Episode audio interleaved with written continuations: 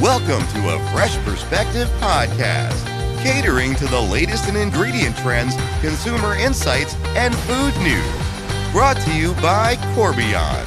Hi, welcome to the Fresh Perspective podcast, a podcast where we talk about all things food, um, which is, you know, basically my favorite topic. I'm uh, Jenny, and I'm here today with Kathy Sargent. She is my guest co host. We're excited to talk about plant based stuff, right?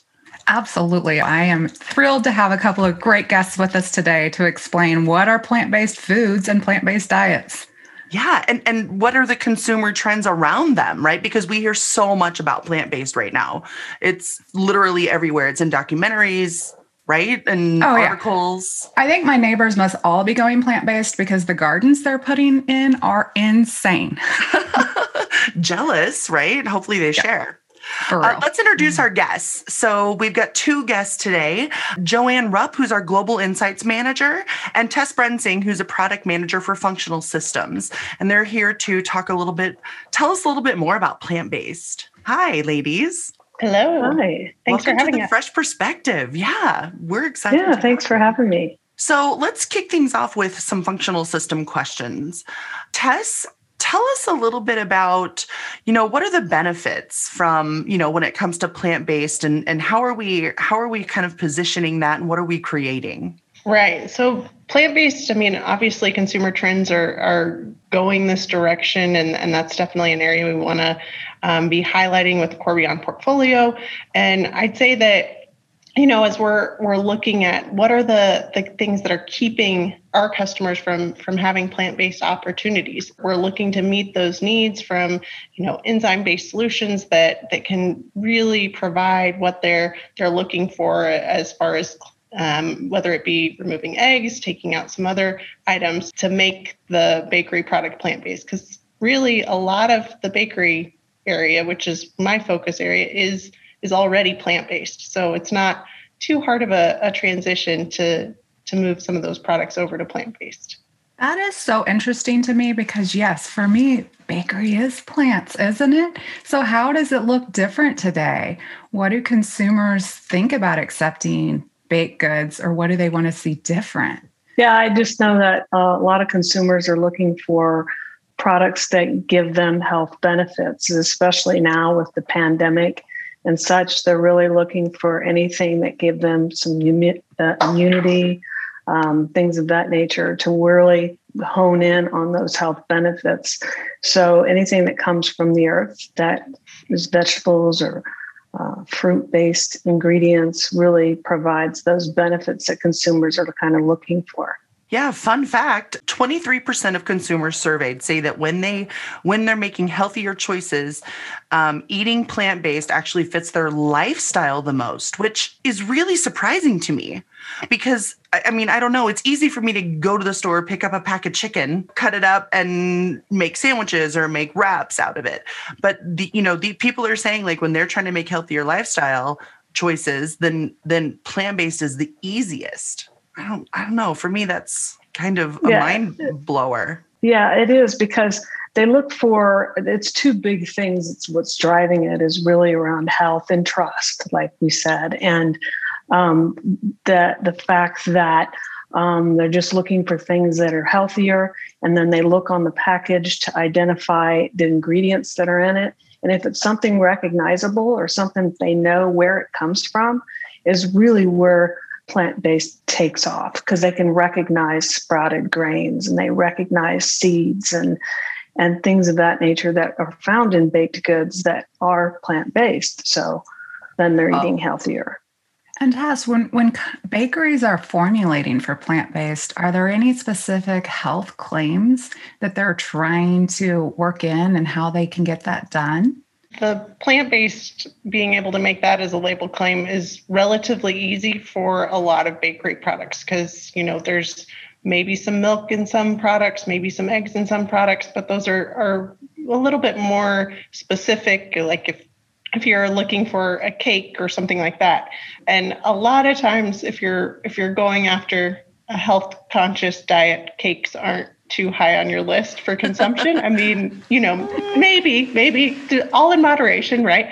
But right. that isn't that isn't exactly the the target market for those. So that's where we see, you know, the aeration, those kinds of um, typical contributing factors for those types of items that like you're going to need eggs in a lot of cakes to to make that but in breads and those things we can, you can make some awesome types of solely plant-based products and incorporate those ancient grains other grains that that maybe consumers are becoming more and more aware of and, and wanting to incorporate into their diets a lot more one I keep seeing, and it's interesting because you know if if we're taking more meats out of our diet and and trying to lean into health is you know what do you see in the consumer claims around protein? Because is that a a new need if if most consumers are going plant based? Do you see right. any of that, JoAnn? Uh, yeah, absolutely. I mean, protein is is always something that consumers look for, especially in their foods.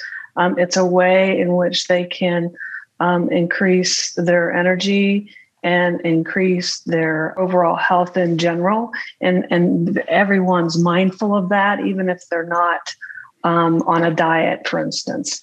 Um, so they look for those ingredients that can provide that protein, such as maybe quinoa and oats, specific oats, and those seeds that are provided in um, grain based bread uh, products and that protein can give them that extra that they don't get from some of their other foods that they might eat such as dairy or they may be cutting back on dairy um, and so they can pick up that protein in other baked goods. Yeah and just to add on to that wheat proteins i mean it's it's one that's been around and it's fantastic for for making really light and airy and good tasting baked products. So that's the good news for for this trend is we can eat all the the wheat protein and other proteins that that go into this plant-based diet.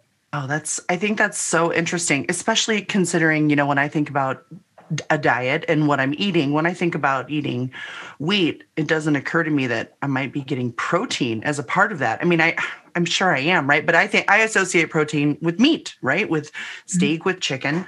But um, the fact that you can can still get protein from from these plant based diets, I mean, in addition to something like tofu, right, is you know it's pretty great, and it it makes you think, oh wow, I maybe I could be successful at a plant based diet. So right, and there's there's definitely functional ways to you know the the wheat protein is going to give you that structure and and make the bread product taste like a bread product. And then if you want to add on pea proteins or other types of protein sources to to really meet the the needs for those types of claims then yeah bakery products can can do that whether it be in beans or in peas or soy or other options for for meeting those plant-based guidelines to get to to the claims. Go ahead, Kathy. No, with all these like really neat things you're talking about, like pea protein, how does it work into a baked good that can still be indulgent? And what kind of, you know, claims and naming is really, you know, resonating in the plant space right now? And taste. Right.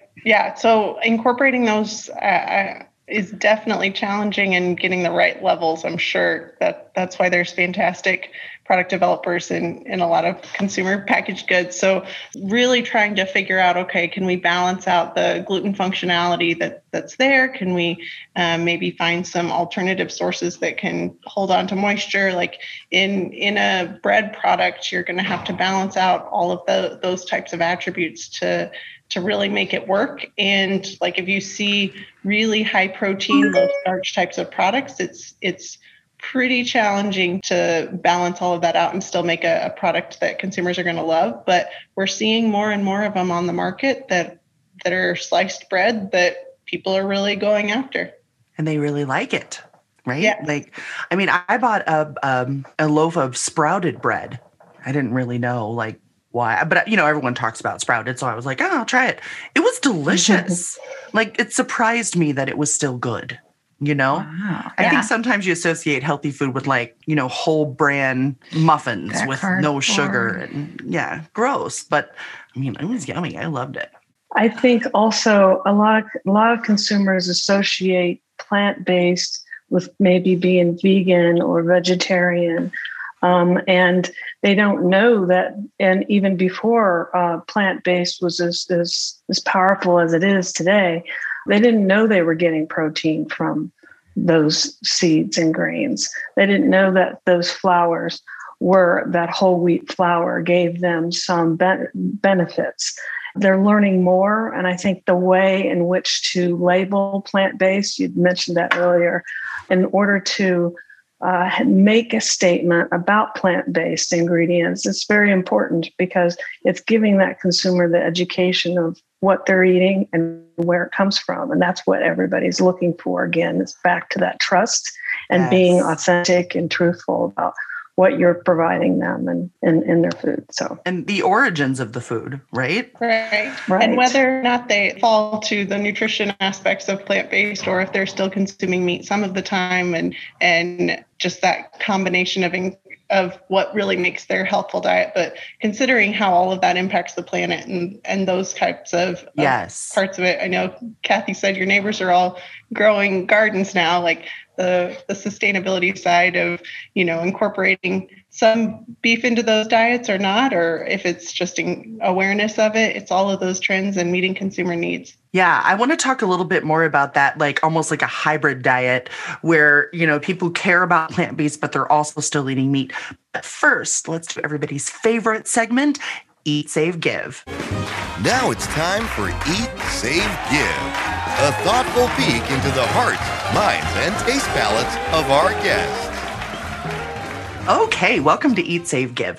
This is a segment of our podcast where we all talk about which foods we would eat right now, which ones we might save for later, and which ones we will give away. And you can have any reason for any of those things, but we're introducing a little bit of a new twist to Eat, Save, Give, and we're going to try to do it all four of us in 90 seconds. What do you guys think? Can we do it? I think we can do it.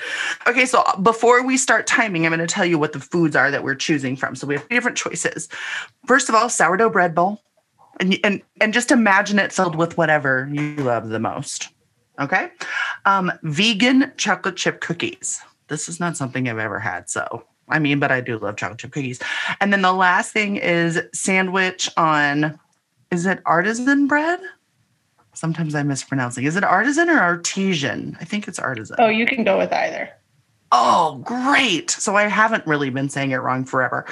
Okay, so something delicious. And um, so now we all get to pick what we are going to eat, what we are going to save, and what we are going to give away. And we're going to try to do it in 90 seconds. I'm going to start with JoAnn, then Tess, then Kathy, then me. Go. I'm going to eat the sourdough bread bowl um, with some broccoli cheddar soup inside of it. And then I'm going to give away the vegan cookie. And I'm going to eat, save. I'm going to save the sandwich. Okay. For later. Awesome. Tess. All right. Well, I'm going to stick with JoAnn on the sourdough bread bowl of eating it right now because I like hot food, and that sounds tasty. Um, I will probably give away the sandwich because I, I don't know. The bread's tempting, but don't eat the sandwich. And then I will save the cookie for later. If I like, and by later it means like when I'm done with the bread bowl. right.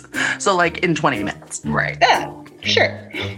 All right, I'm going to eat my sandwich because it is spring, it is warm weather, and it just feels like a light sandwich type of day. I don't think that bread bowl is going to save, but I really want it for dinner because we still have cool evenings. I'm going to save it and I'm going to have to give away that cookie because I'm still iffy on this vegan thing. I need to talk about these flex diets. I don't know what is the cookie okay, great. So I am going to eat the bread bowl now because soup is my all-time favorite, and I will eat it all year round, all the time. And I love sourdough. Um, I'm gonna save my sandwich because I love sandwiches too, and then I'm gonna give away my chocolate chip cookies. And I think we did it. Way to go, ladies! all right, that was Eat, Save, Give. Thank you very much for participating. Super fun. At Corbion, the word impossible doesn't stop us, it gets us going. As a leading global ingredient supplier, we create sustainable food solutions based on renewable resources and natural processes. We are obsessed with solving impossible challenges for our customers. Let's partner together to find solutions unique to you and preserve what matters most.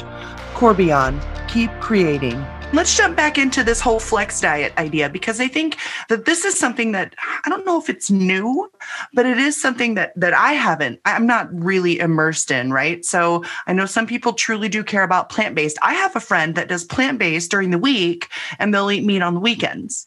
So have we had any consumer like JoAnn around like some, some consumer trends?